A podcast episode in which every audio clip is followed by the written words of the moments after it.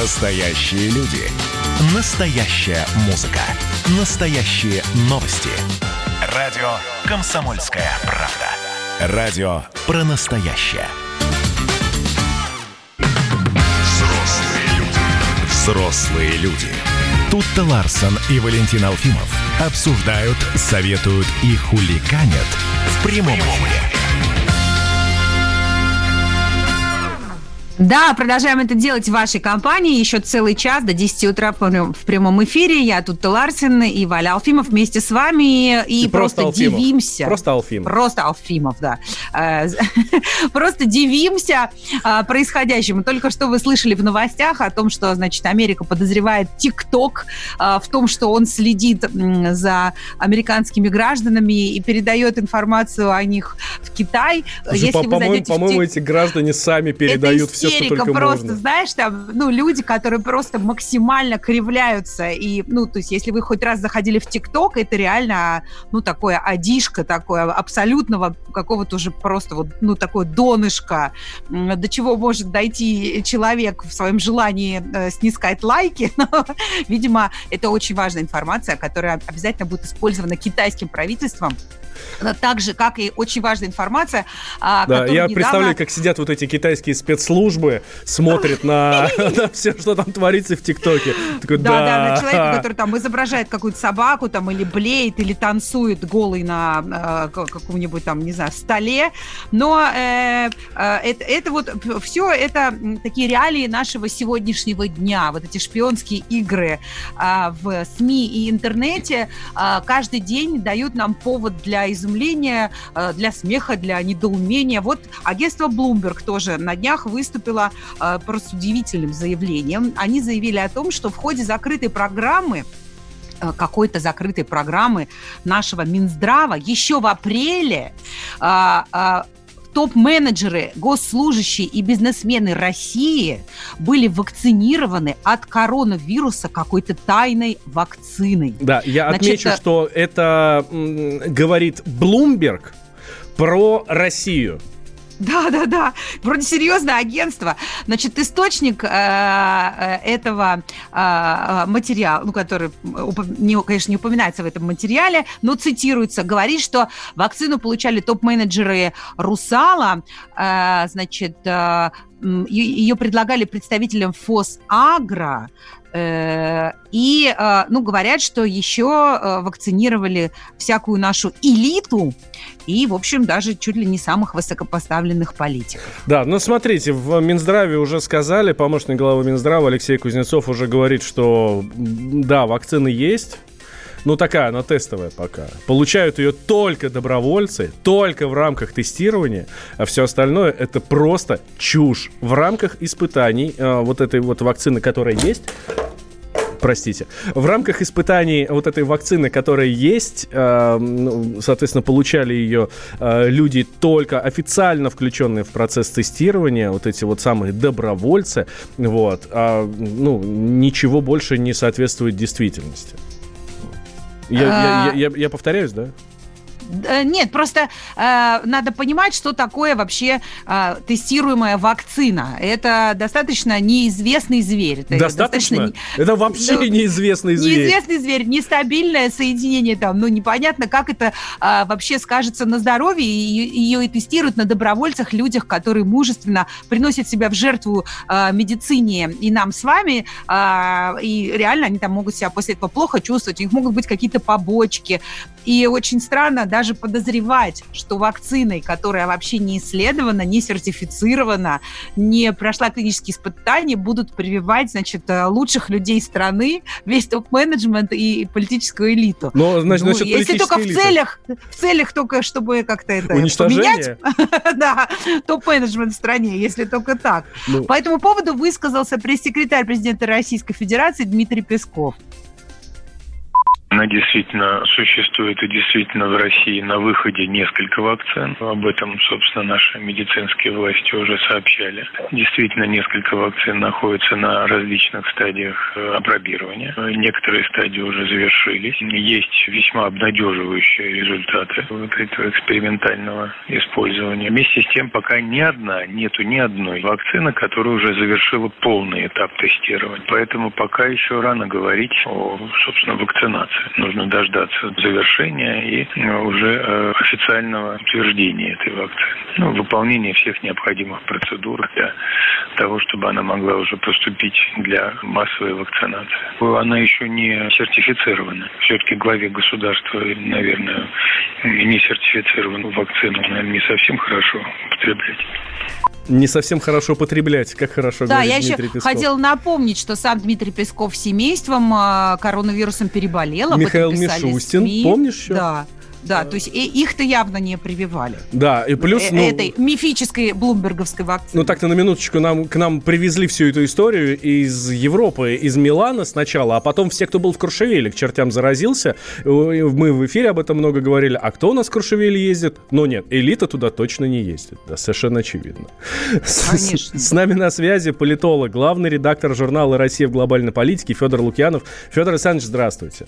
Здравствуйте. Федор Александрович, Доброе смотрите, утро. нас тут э, обвиняют, что мы вмешиваемся в выборы в Британии. Потом нас обвиняют, что мы украли вакцину, которая там весь мир ее, ее разрабатывал, а мы такие сволочи, значит, это сделали. Ну, в смысле, Россия, российские ученые. И да? еще и в апреле уже ею привили всех, кого надо привить. Да, в чем дело?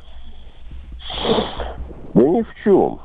Ну, просто теперь такой, я не знаю, модой это, наверное, не назовешь. Это такой, ну, стиль, что ли, э, международного, простите за умное слово, нарратива. Мгм. Такая вот э, распространенная система э, таких базовых представлений, э, в которой, э, ну, вот есть определенные установки. Одна из этих установок, что, э, во-первых, Россия это зло, причем зло не почему-то, вот э, там, не знаю, Россия отстаивает свои интересы или там э, чего-то пытается э, проводить жизнь. Нет, Россия зло, потому что она зло по определению. И э, Путин э, мечтает э, нагадить Западу. Ну, Мгм. вот просто вот у него жизнь построена на том, чтобы Пусть не Америке может и Европе было плохо. Да, да, не, не- не могу. Вот. Ну и уже, если, понимаете, если я, это звучит довольно смешно, но на самом деле, если посмотреть всю линейку публикаций, не только вот те, которые вы упомянули, а очень многие на протяжении уже э, месяцев и даже лет, то э, они, с одной стороны, кажутся абсурдными, а с другой, если вы встанете вот на эту позицию, что цель России, ну, как пишут, э, это подорвать э, западный демократический мир. Да, Федор Александрович, спасибо большое. Федор Лукьянов, политолог, главный редактор журнала «Россия в глобальной политике», был э, с нами на связи. А, да, Фе- Федор? Да, да, к сожалению. Очень хотелось ему задать вопрос про, э, про то, что э, действительно ли это все-таки война за вакцину. Помнишь, у нас на днях один из экспертов говорил о том, что на самом деле вся эта буча крутится вокруг того, что э, э, если Россия первая создаст вакцину, то наш образ э, страшной страны, которая желает миру зла, очень так ловко разрушится, потому что, ну, сейчас создать вакцину от коронавируса, это как в космос первым полететь. Слушай, ну Кто ладно, первый и придумай чего-нибудь. Придумай чего-нибудь, эти там наши западные партнеры, чтобы э, там нас еще в чем-нибудь обвинить. А, у меня, кстати, по этому поводу есть э, вопрос к нашим слушателям. Теперь уже не только Хабаровск, все, мы снимаем наши дискриминационные ограничения. Вся страна, давайте звоните нам 8 800 200 ровно 9702 или пишите нам Viber и WhatsApp. Плюс 7 967 200 ровно 9702. Вот появится вакцина от ковида. Вы будете эту прививку делать или нет? Я посмотрю на Владимира Владимировича Путина. Вот если он сделает, тогда и я сделаю, пойду. Будь как Путин. Да. А, смотри, тем временем вакцина от коронавируса в гражданский оборот еще не выпущена. Ее применение вне рамок клинических исследований пока невозможно, говорит, собственно, тот самый помощник министра здравоохранения а, Алексей Кузнецов. Вот. Ну, вроде как, вот эта первая вакцина от коронавируса уже готова. Пока исследование. Дальше видно будет. Но вы же взрослые люди. Хватит выкладывать неприличные видео в ТикТоке.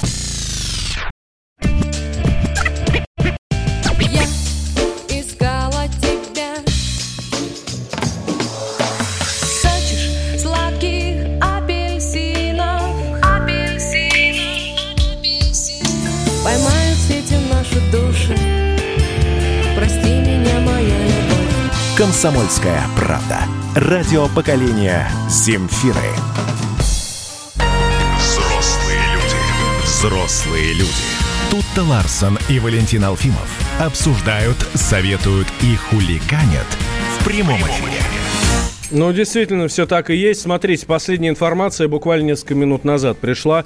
Еще 853 пациента вылечились от коронавируса в Москве после прохождения лечения от, соответственно, вот этой заразы. Сообщает об этом заммэра Москвы по вопросам социального развития Анастасия Ракова. Вот буквальная цитата. Количество выздоровевших в Москве продолжает увеличиваться. За прошедшие сутки после прохождения лечения выздоровели еще 853 пациента. Всего число людей, вылечившихся от инфекции, увеличилось увеличилось до 171 тысячи 771 человека. Вот. И между тем, замминистра обороны Руслан Саликов сообщает о том, что первая российская вакцина от коронавируса готова. Иммунитет выработался у всех добровольцев-испытателей. Помните вот эти 50 накануне. человек, да?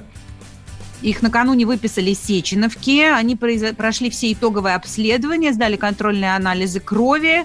А, но э, это еще не все. А, эти анализы и исследования вакцины будут проводиться э, до конца июля, начала августа. Все это проводится, напомню, Министерством обороны совместно с Центром эпидемиологии, эпидемиологии имени Гамалея.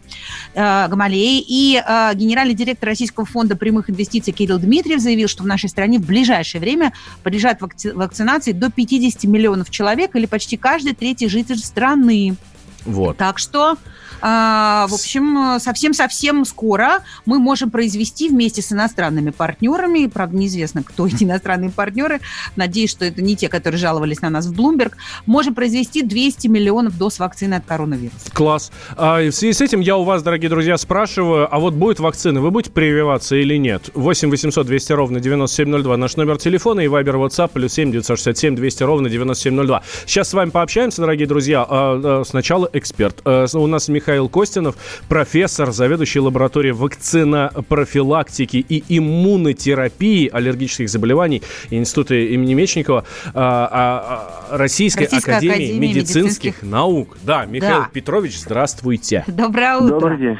Доброе утро. Ну что, можно сказать, можно, можно кричать «Ура!», да? Мы все, мы нет, сделали нет, вакцину? Нет, нет. Нет, мы по могла, пока мы можем кричать, что первая фаза прошла успешно, есть большие надежды, что дальше будет тоже хорошо. А всего сколько вот. фаз этих?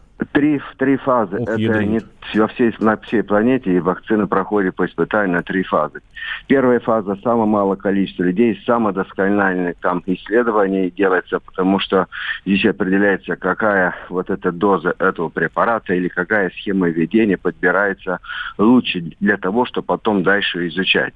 А вот следующее, если там отчет все будет прекрасно и эксперты дадут добро, то проходит на второе исследование. И вот на второй фазе исследования исследований, где будет проводиться уже не стационарно, вторая и третья проводится амбулаторно, то есть пациенты, то есть добровольцы приходят в определенное э, время, там проводятся соответствующие исследования, что нужно, э, и дальше им проводится вакцинация. Конечно, здесь под, ну, добровольцы подбирают по специальным критериям. Э, любой человек из нашей страны, кто хочет участвовать в этом исследовании, обычно заходит на сайт этих институтов, и тогда приходит, пишет, информирует согласие, делать специальные исследования, которые проверяют, что человек можно участвовать. И после этого он может, а как обычно, вводится вакцина, и дальше определенные сроки исследуются все эти параметры иммуностатуса, все детали исследуются функции различных органов системы и так далее. И вот это количество людей уже увеличивается не 50-60, а может быть и 300, и 600, и 700 человек. И это исследование будет проводиться не в одном институте, а называется многоцентровой уже. Может быть, различные города России. Те учреждения, которые имеют лицензию, имеют право участвовать в клинических исследованиях. Угу. Вот. Получается, Поэтому, что да. к концу, так как вот прогнозируется, что к концу там лета у нас будет уже эффективная вакцина, которую можно будет э, гражданам э, Вы использовать, знаете, это давайте миф, да? не спешить. Не спешить. Есть протоколы, которые не я создал, а никто не создал. Это есть международные протоколы.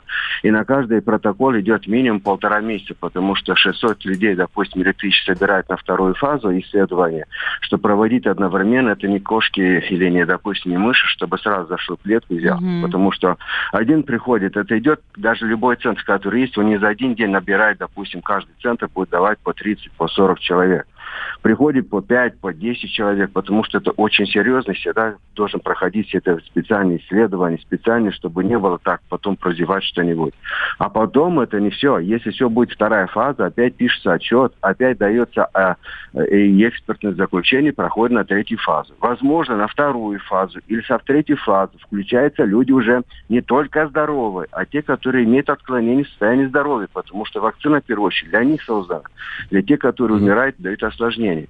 И тогда тоже берется тоже с осторожностью это исследовать. Это есть еще дай бог, э, если будет через три месяца, это будет хорошо. Угу. Дело в том, что мы не можем прыгать через эти фазы, понимаете? Никто это имеет, и никто ну, даже это, это очень опасно, Михаил Петрович, мы понимаем, что это очень опасно. Слушайте, а возможно ли такое, что у нас еще в апреле разработали какую-то особую вакцину для элиты, элиту привили, а, как Блумберг нам пишет, а остальные все страдают и умирают? Вы знаете, я поэтому чуть не был наказан, что сказал свое мнение. Дело в том, что вакцины были разработаны, эти ученые, которые создали, они были уверены, уверены, что, что есть, они сами себе сделали эту вакцину, это ученые. Ученые. Оказывается, что, конечно, это все прекрасно знают, что любой вакцинный препарат или иммунобиологический, он должен пройти после специального получения разрешения из Минздрава. И все эти наши э, друзья, которые оппоненты, которые всегда критикуют, а можно, разве можно и так далее. То это, это ученые, которые себе создали, которые создали вакцину, эту вакцину на себя и проапробировали. Это не элитная вакцинация, а просто люди, ученые доказали, пожалуйста, не, я не боюсь от этой своей вакцины. Вот я себе сделал всех своих друзей или кого там сотрудника, который. Это было такое, как называется, неофициальное. То есть это, и угу. эта вакцина сейчас, она проходит дальнейшие исследования. Но для того, чтобы использовать на людей, на чужих, конечно, здесь нужно вот это те угу. фазы, которые нужно. Так что нет никакой элитной вакцины. Элитной вакцины может быть элитной вакцины любой человек. Я говорю, что зайти на сайт и будете получать ту вакцину, которую и кавычка называют. То ли была гражданская вакцина, то ли сейчас элитная вакцина. Я всегда смеюсь, и новые термины вакцинологии, может быть, надо их патентовать, кто-то изобрел, и так, чтобы вы знали что нет такой элитной вакцины. Вакцина всех одна будет.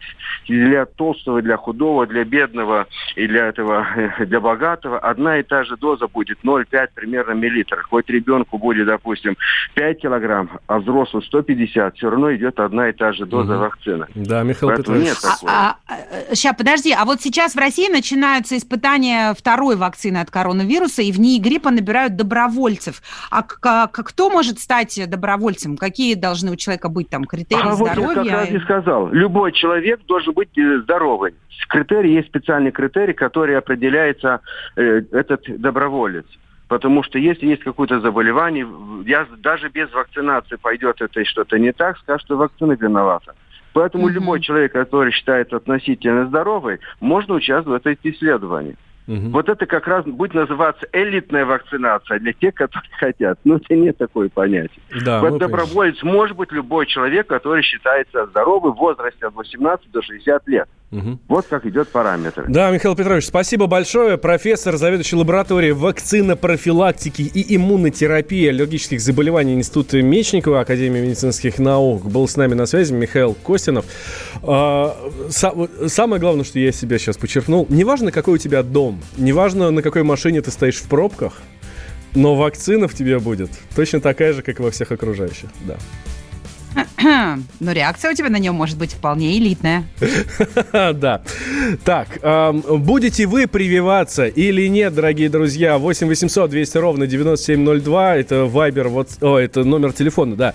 И Viber, WhatsApp, плюс 7 967 200 ровно 9702. Так, что вы нам пишете? Здравствуйте, не буду вакцинироваться, считаю, что с короной все раздуто. Вот, ковид-диссидент у нас появился.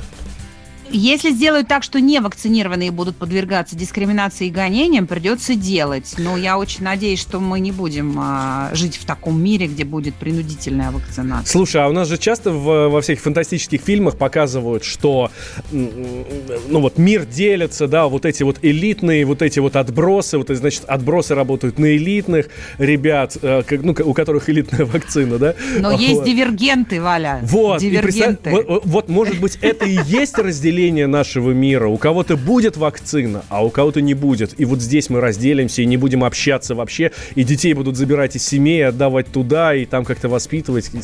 Не знаю, нет. Я загнался? Ну ладно, что тебя в антиутопию понесло? Подожди, еще поживем немножко. Но пока что у нас э, люди в соцсетях наших очень осторожно высказываются по поводу вакцинации и говорят о том, что вакцина сырая, и еще непонятно, э, как она будет действовать на человека. Поэтому, наверное, наверное, погодим пока с вакцинацией. Но вот с другой стороны, видите, э, повторюсь, в ней гриппа уже набирают добровольцев, и если вы хорошо себя чувствуете, и при этом у вас достаточно много времени, и вы хотите войти в историю, вы смело можете пойти и стать э, человеком, на который будут испытывать э, вторую вакцину от коронавируса, и потом можно будет гордо рассказывать потомкам о том, как вы спасли человечество. Да, как Возможно. Гагарин практически будете. Вот тут сравнил mm-hmm. вот эту вакцину, появление вакцины с космосом, да, с, с полетом в космос. Так вы можете стать Гагарином. Надо просто записаться сейчас на исследование, вколоть себе эту дрянь. Ну, в хорошем смысле, да. И все, и тогда правда спасете человечество. Будете лежать на диване там в старости, внуки будут вокруг вас бегать. Дедушка, а чем ты занимался в э, молодости? Я спасал человечество. Меня кололи, и я спасал человечество. Да. А, смотри, э, что-то, что нам пишут. Нам пишут, что исследование геномной эпидемиологии вот этого COVID-19 у нас вот показало, что вирус попал нам в страну не из Китая, так что китайцы ни в чем не виноваты, а прилетел он к нам из Европы. Из Европы. И помним мы, что вот этот нулевой пациент прилетел к нам из Милана с распродажей, вот эта миланская неделя моды. И вот там вот они все перезаражались, эти сволочи.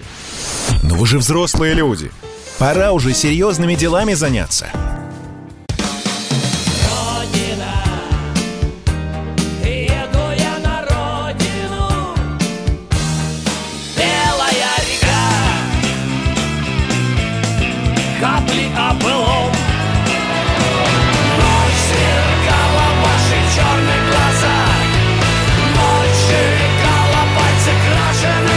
«Комсомольская правда». Радио поколения ДДТ. Взрослые люди. Взрослые люди. Тут-то Ларсон и Валентин Алфимов обсуждают, советуют и хуликанят в прямом эфире. И продолжаем делиться с вами важными и интересными новостями. Бессмертный полк в этом году все-таки не состоится. Мероприятие перенесли на 2021 год. С этим согласился наш президент. Он пообещал, что Бессмертный полк пройдет широко, мощно, по достоинству, красиво, но 9 мая 2001 года. Да, Хотим нами... обсудить, да. Да, с нами на связи Андрей Краснобаев, руководитель штаба Бессмертного полка в Санкт-Петербурге. Андрей Юрьевич, здравствуйте. Доброе утро. Здравствуйте, здравствуйте, доброе утро. Ну вот смотрите. Ну, это печаль, да? Ну, э, печально было то, что мы не пошли 9 мая, что из-за коронавирусной инфекции нам пришлось оперативно переводить шествие в формат онлайн. Э, хорошо, что к нам подключились наши активисты, подключились жители Санкт-Петербурга и России, и онлайн-шествие действительно состоялось и прошло на высоком уровне. Поэтому плохо, что, конечно же, мы не смогли привычно пройти 9 мая в Петербурге и в других городах, так сказать, офлайн или живьем. Вот. Э, да, мы рассматривали и продолжали подготовку к 26 июля, буквально вот, наверное, до конца прошлой недели.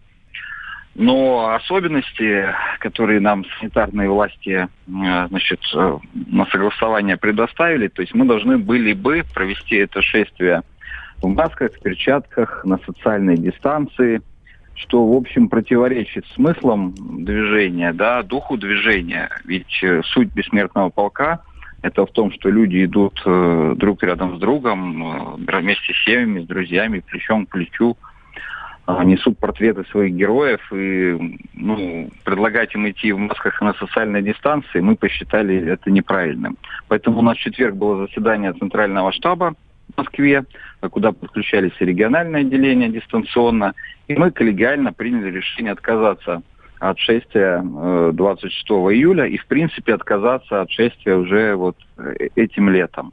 В этом году вот, И да, нам приятно, что президент Российской Федерации поддержал вот э, это наше мнение. А, то есть это, это, была ваша, это была ваша идея, ну, в смысле, да, ваша как организатора Бессмертного полка, да? нашего общественного движения. Ведь угу. Бессмертный полк – это не какая-то государственная организация, это всенародное общественное движение. А может быть, есть смысл провести какую-то, я не знаю, онлайн-акцию тогда? Если а мы же проводили будет... 9 э, мая онлайн-шествие Бессмертного полка. И на самом деле в нем приняло участие несколько миллионов человек по всей России. Так, зашла... Много реалий коснулись и вас. Да, зашла, будете продолжать еще дальше так, в таком же формате? Ну, если... Нет, ну, на самом деле, э, конечно же, сама суть э, движения, да, это когда мы выходим на улицу, проходим строем, э, неся портреты наших ветеранов, да, подразумевая, что они идут вместе с нами. Mm-hmm. Это живая история, и онлайн здесь можно использовать, ну, только в каких-то самых крайних случаях, да, вот как у нас было с пандемией этой весной. Поэтому, разумеется, мы ни в коем случае речи о цифровизации движения не ведем, это точно. Это как раз вот...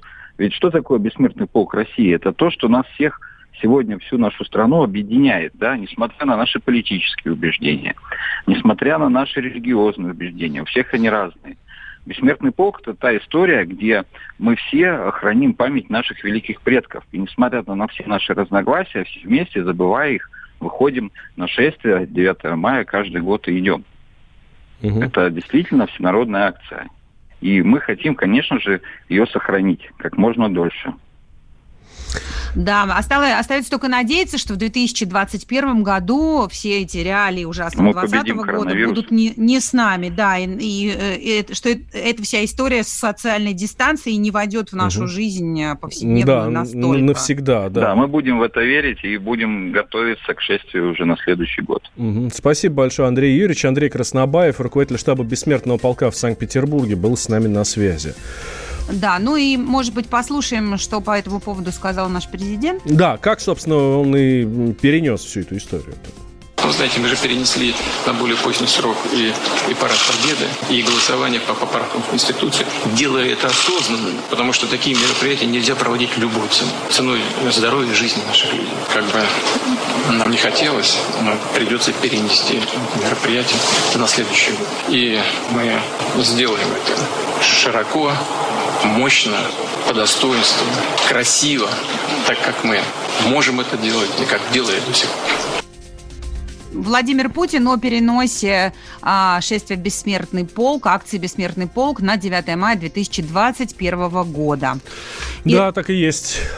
Ранее наш президент также заметил, что такие крупные мероприятия, как Парад Победы и голосование по, по, по, по поправкам в Конституцию, не привели к ухудшению ситуации с коронавирусом в России, потому что э, санитарные врачи, э, требования санитарных врачей и Роспотребнадзора соблюдались, э, мы хорошо себя вели, э, режим эпидемиологический тоже выдерживали, и поэтому ситуация никак не ухудшилась. Да, и, и пытливый слушатель мог бы сказать, ну, слушайте, ну, посмотрите, у нас же ничего не ухудшилось, и парад, и голосование по поправкам, и все хорошо, так что же вы отменили-то бессмертный полк?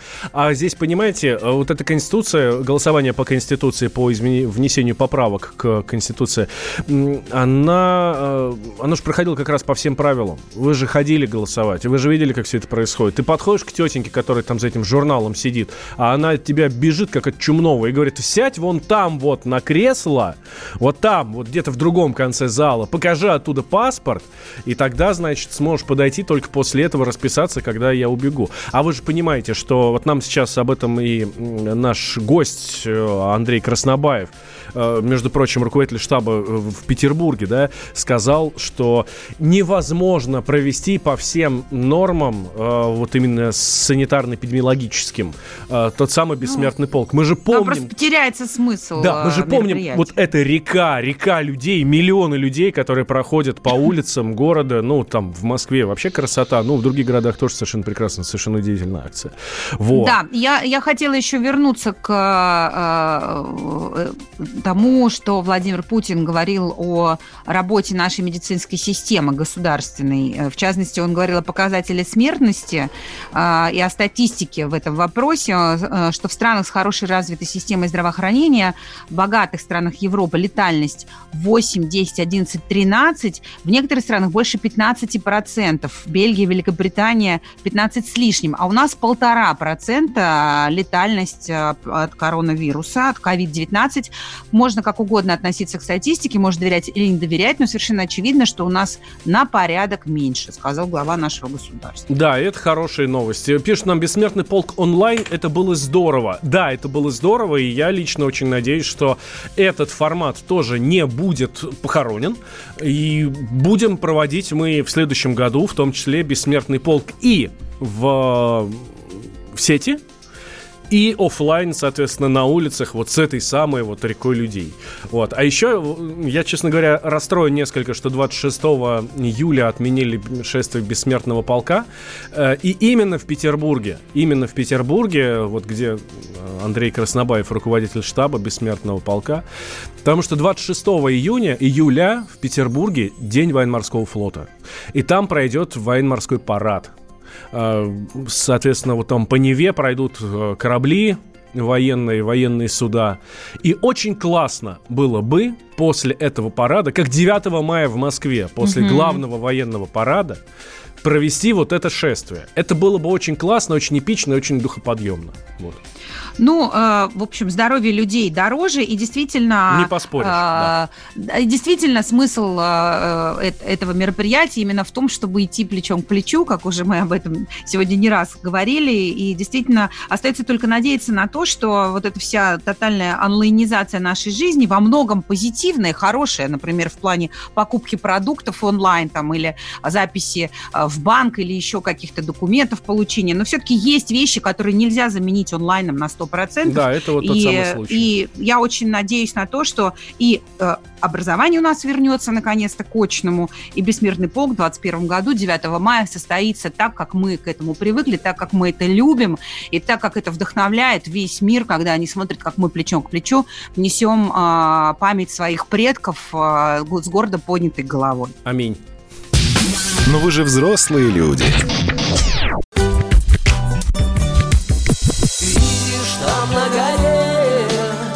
Возвышается крест. Я раньше и не думал, что у нас на двоих с тобой одно лишь дыхание. Ален Делон говорит по-французски. Комсомольская правда. Радио поколения Наутилуса Помпилиуса. Коридоры власти. Все так и есть. Тут Ларсен Валентин Алфимов отправляется в коридоры. Дмитрий Смирнов уже встречает нас прямо перед входом. Вот, вспоминая, э, вспоминая Арину Шарапову, хочется, собственно, еще раз ее процитировать. Тук-тук-тук. Здравствуй, Дима. Доброе, Доброе утро. утро. Можно, Доброе можно утро. мы обувь не будем снимать? Гетто наденьте, у нас не Япония. Дим, а в, в коридорах власти дают вот такие вот специальные войлочные тапочки, как в Эрмитаже, например? Бахилы. Ты знаешь, а, пару раз были а, саммиты между Это было еще до коронавируса, в стародавние времена. А, пару раз были саммиты в Эрмитаже проводились, в частности, ну какая история была? А, когда вот Путин приезжал во Францию, его принимали э, в Версале, а там ходишь, там музей, картины, всякое прочее. А мы тоже не ударили грязь лицом и провели свой саммит Россия-Франция, соответственно, в Эрмитаже. Угу. Там вот все ходили по залам, ну, как, так, так, не так, чтобы по залам, где картины прям а, внизу по всяким фойе, и ну, там тоже красиво. А, египетский зал был задействован. И никто в тапочках не ходил, все ходили прям вот в ботинках и ничего вроде. Я вот, когда в Эрмитаж ездил на экскурсию с классом, меня заставляли надевать вот эти штуки, но это, класс, это было очень весело. Потому что, что ты пешком шел. А, а всех этих людей в лимузинах привезли. У них подошвы стерильные. Зачем им тапочки? Понятно. Э, или даже на вертолетах доставили. Да. Дим, ну, э, слушай, мы тут э, все, конечно, в основном упиваемся новостью про новое назначение в Хабаровском крае. Что-то по этому поводу еще в Кремле говорят? Или все, ну, как бы назначили и бог с ним? А ты знаешь, даже вчера в Кремле про это ничего не говорили, потому что действительно назначили. Не, ну вчера была действительно интересная история в том смысле, что его назначили, все это ожидали, что вот Путин уехал в город Керчь, и, значит, сегодня-то он не сможет побеседовать с э, назначенцем, как предполагалось, господином Дегтяревым. А вот поди ты, новый же век, и, собственно говоря, тут надо вспомнить, что и переназначал не так давно Владимир Путин э, массу губернаторов, которые ушли на перевыборы именно виртуальным образом, и почему бы, собственно, и Дегтярева не назначить Хабаровск с помощью видеоконференции. Вот так и произошло. Мы не знаем, это из Керчи произошло или из другого места, может, вообще заранее записали. Но, тем не менее, новые времена, новые технологии.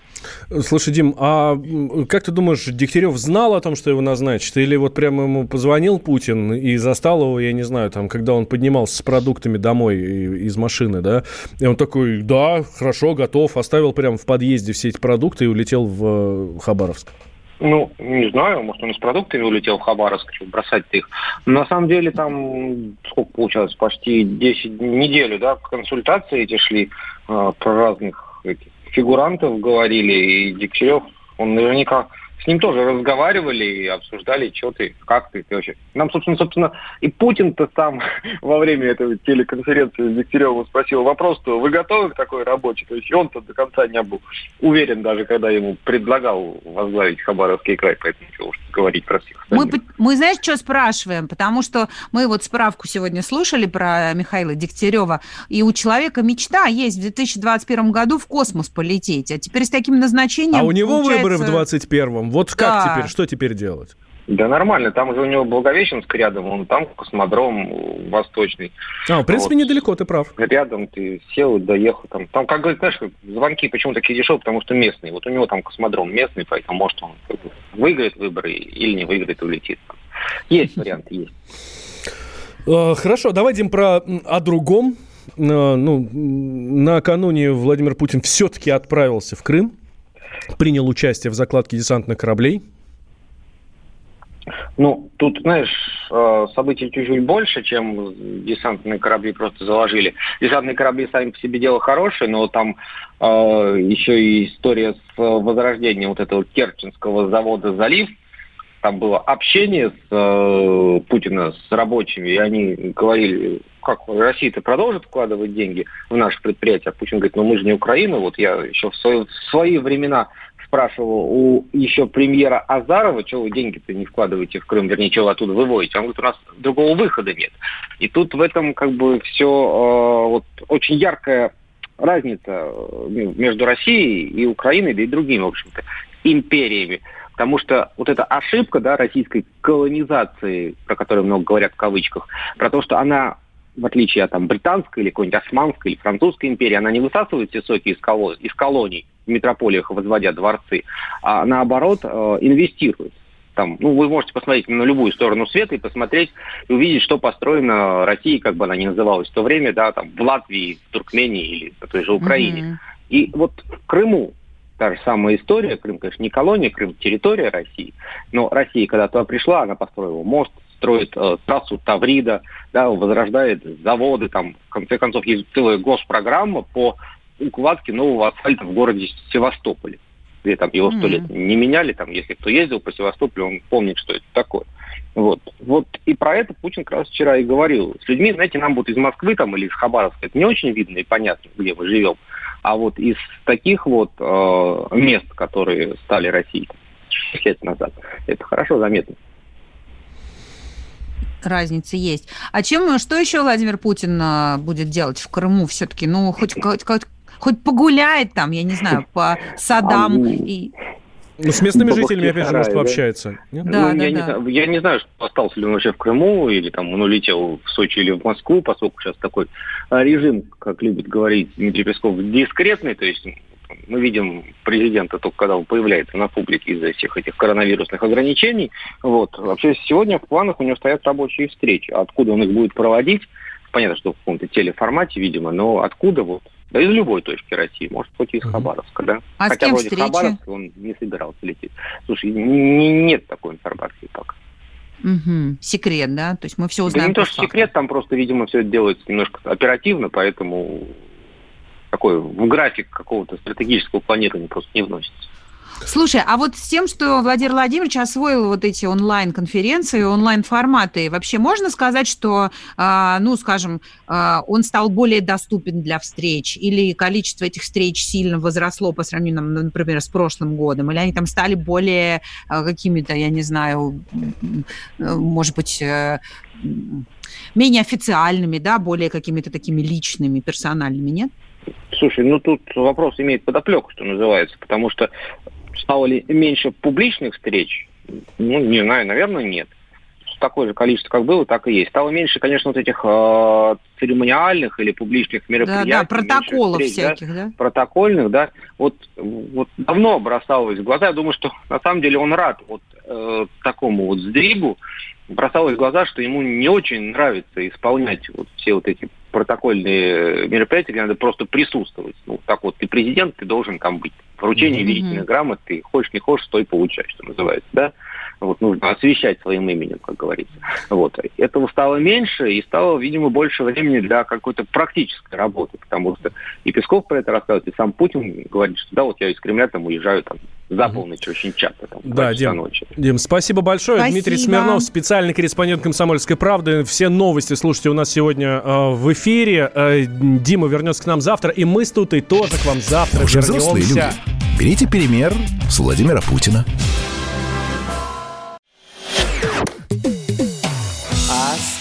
Остались только мы на растерзание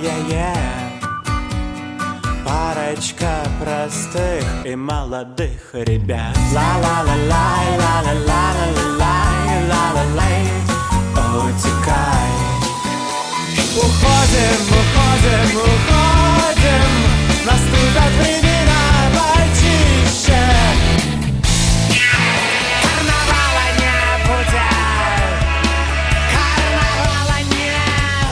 Комсомольская правда. Радио поколения Мумий тролля.